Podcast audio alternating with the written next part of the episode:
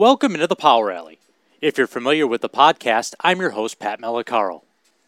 The offseason continues to wind down as we're less than 70 days away from opening night here at Sahlen Field when the Buffalo Bisons take on the Rochester Red Wings. Even before that, the Bisons will open their season with a road trip in Scranton, Wilkes-Barre, and Pawtucket.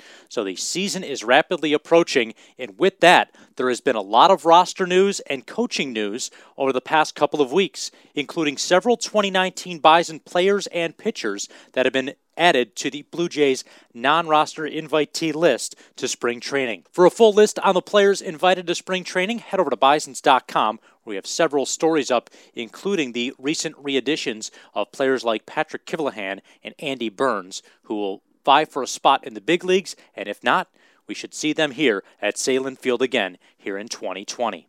Also, with spring training beginning this week, the Bison's coaching staff has been announced, along with all the minor league affiliates in the Toronto Blue Jays organization. Joining manager Ken Huckaby here for the 2020 season are Corey Hart and Devon White. They're back for another year, both Corey in the role of hitting coach and Devo as the position coach again for the Bisons this year.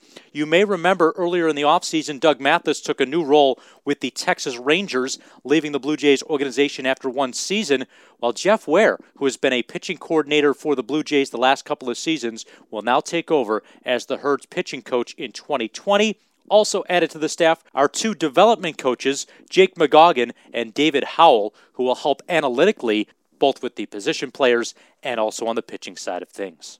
With that news coming out last week, I thought it might be the right time to talk to manager Ken Huckaby, who was here in Buffalo a couple of weeks ago to meet with the media and a handful of season ticket holders and discuss the 2020 season coming up. So, right here on the Power Alley, it's time to take a listen to my conversation with Bison manager Ken Huckaby, where we talk about a wide range of topics, including what he's hoping to build here in the 2020 season. Huck, let's start with uh, you wanting to go back in, into managing after being a, catching coordinator for the last couple of years. What what are maybe some of the things that, that interest you about going back into being a manager? Uh, the thing that interested me was the you know the, the changing of the game and uh, the way the game is advancing, both in a practice design, technical standpoint, and a data uh, tactical standpoint. I mean, I was involved in it being the catching coordinator, but wasn't, you know, diving deep into the strategies of the game um, as far as the way it's advancing to try and keep up with the times.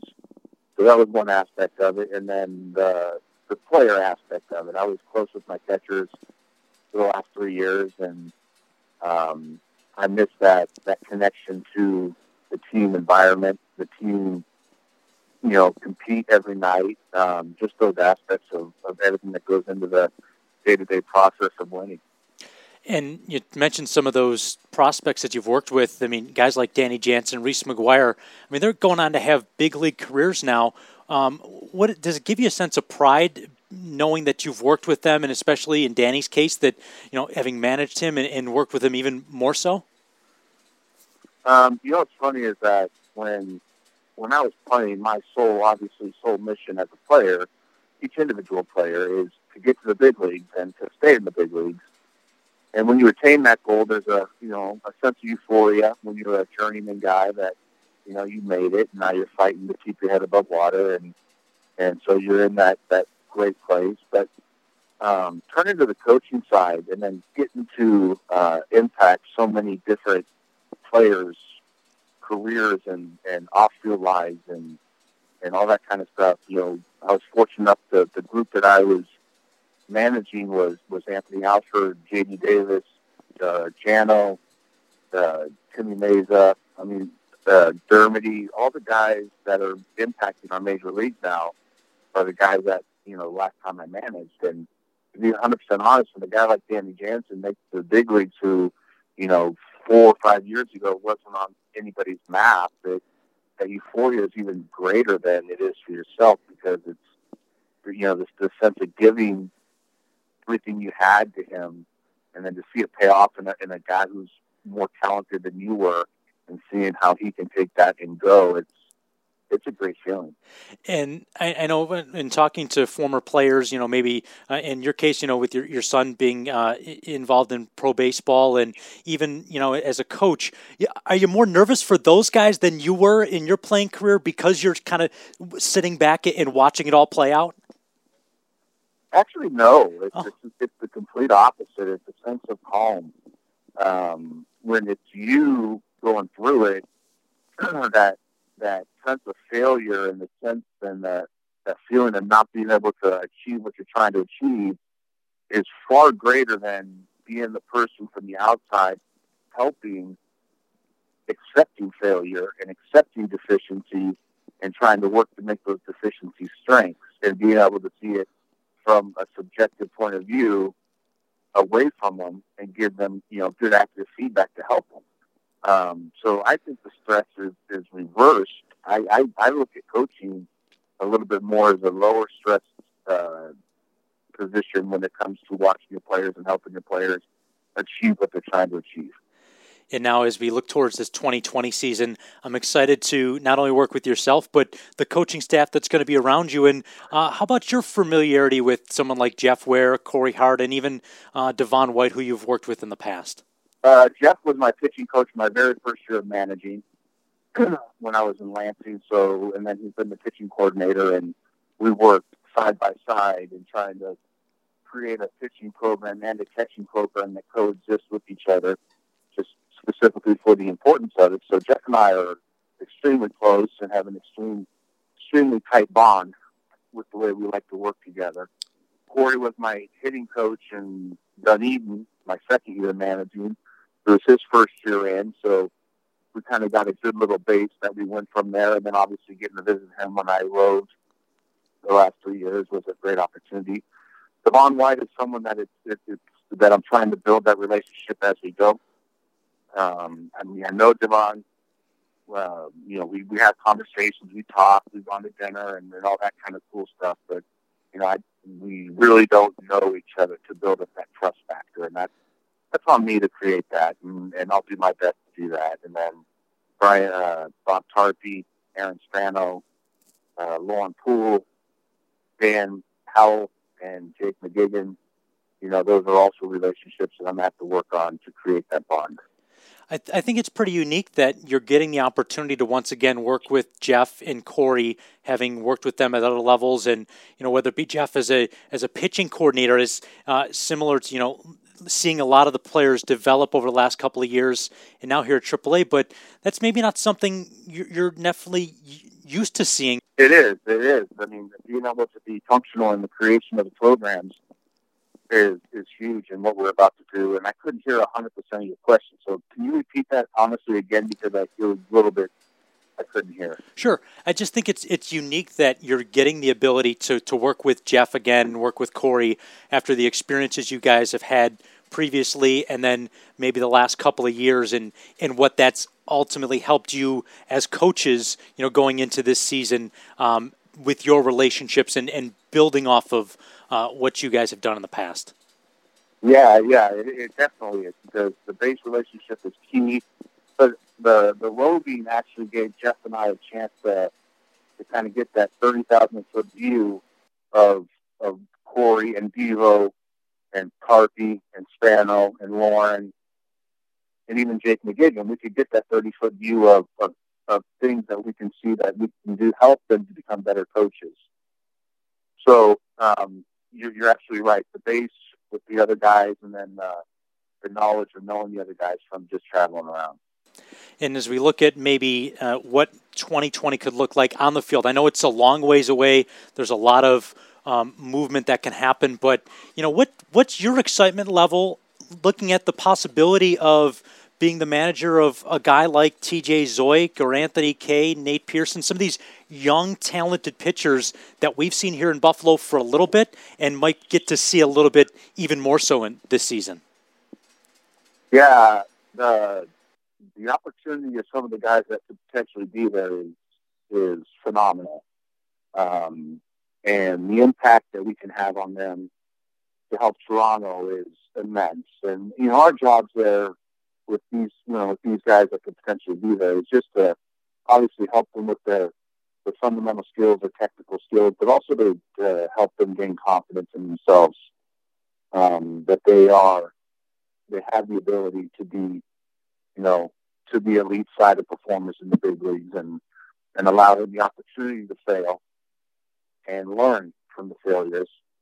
And uh, I'm extremely excited about the opportunities that are going to be there in Buffalo this year. I, I can't say enough. Even, I mean, give or take the guys, the guys to me, they're relevant because they're human beings, but it's going to be changing so much over the course of the season that I'm just excited to create a culture that is that is that people when they walk into our clubhouse are are kind of fired up to be in. You know, when you were here a couple weeks ago, culture was such an important word, and you mentioned that uh, in your introductory press conference or in our uh, nighttime visit with some of the season ticket holders. How can some veteran players also help that culture? Because you know the, the players are going to want to the younger players probably going to talk to the veterans on what they've experienced, even beyond you know the the, the knowledge uh, that that you guys will share as coaches. But but what can veterans add to the culture of for young players? they they can they can be one or two things. They can be a absolute contribution, or they can be a detriment to the culture. So, um, the important thing is setting up the structure to give them some autonomy, autonomy to, to build what we're doing there from the beginning, from the first day we start, before we even play a game. When we get to Buffalo and we're having those three or four days of workouts before we bust the, the Scranton. And to, to have them be included in the process of creating what we're trying to do, then the accountability becomes easier amongst themselves because they created it. It's not on the coaches to hold them accountable to a behavior or a, uh, a specific focus that we're trying to drive through. It's, it's up to them. And then hopefully what happens when the team does start to change, the existing players in the clubhouse will maintain that culture even with new faces and let them know, hey, this is what we do here, instead of letting a new person come in and not just go on their own program. As we talk about uh, some of the players in, in the Blue Jays development, I, I, I want to know maybe from your perspective, being a former Blue Jay, um, having big league time with the Jays, you know, what does it mean to you to be one of the, the coaches relied upon to help the next wave of Blue Jay prospects become players in the big leagues? The, the biggest reason I came back to the Blue Jays, I played for nine different organizations in my career and played in the big leagues with with five of them or six of them. Um, and I I chose the Blue Jays because of the people who were involved, and that came in before you know Mark and Ross and Bill and everybody were here. I came here because of Doug Davis and Charlie Wilson and Alex and and then those people that were the leadership when I came in and their vision of wanting us to win the World Series and we came close there for a couple of years. And now with Mark and Ross, and that that vision is clear. Um, they've done a tremendous job of, of giving us our path. I, I'm the reason why I came back was because Toronto was so special to me as a player that I, I truly believe in them winning the World Series and bringing the World Series back to Canada. It, really is a definite belief in my heart. So that it means a lot to me to answer your question in a long-winded way. Well, and you mentioned Doug Davis. He'll be uh, in Scranton Wilkes-Barre this year, so we'll see him right out of the gate. And then uh, one of your former teammates in Tom Prince, and I, and I wonder if you wouldn't mind sharing, you know, some, for folks that don't know, what your relationship with Tom Prince is, because he's so revered as a former Bison. uh, Princey and I were teammates my first year in AAA in 1995 in Albuquerque, New Mexico, coming up with the Dodgers. He was, I think he was 30, and I was 24, and obviously both game catchers. And unbeknownst to me, uh, Princey made us road roommates on the road, and it was a long, long five months for a 24-year-old cocky kid who had talent to be with a 30 year old catcher who has a, a very good edge to him. And after the season was over, I could not have been more thankful for that five months. It's one of those like almost like boot camp things. Princey was a mentor. He was a friend. Still continues to be a friend to this day. And he taught me things in this game on behavior and and uh, the way to go about the game and the way I approach the game. He taught me things that I carried with me for the next 13 years after that one year that we had together. Actually, we were together next year, but he was in the big leagues a, a lot more that year. But, um, you know, he, he taught me like I wear just what the, what the team gives me was one example. And what that meant was he didn't wear batting gloves. He wristbands. Wear any of that extra stuff.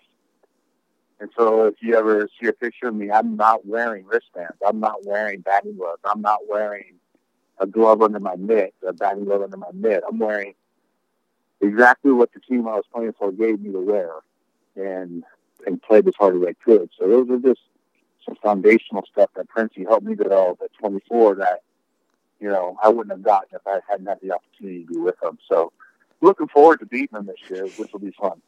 No doubt. Uh, when the Bisons play the Mud Hens, that'll be a, a, a fun series. Um, before I let you go, I just wanted to know, you know, maybe what's one thing, the thing you're most looking forward to is going back into a, being a manager this year, and maybe something that you know just makes you the most excited for for what's to come this season.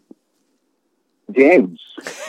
it's, it's plain and simple. It's know, I love the work that goes on before the games. I truly do. It's one of my passions, but I'm truly looking forward to that feeling of of putting on my uniform and, and walking out those doors and walking out onto the field there in Buffalo or wherever we go on the road and, and being like, yeah, it's it's game time and having those juices flowing, like like it's it's time to get some stuff done, and uh, that's that's honestly what I'm the most excited about and and having Jeff Ware and the staff I have coming up there with me makes it even more exciting because of the familiarity with us all.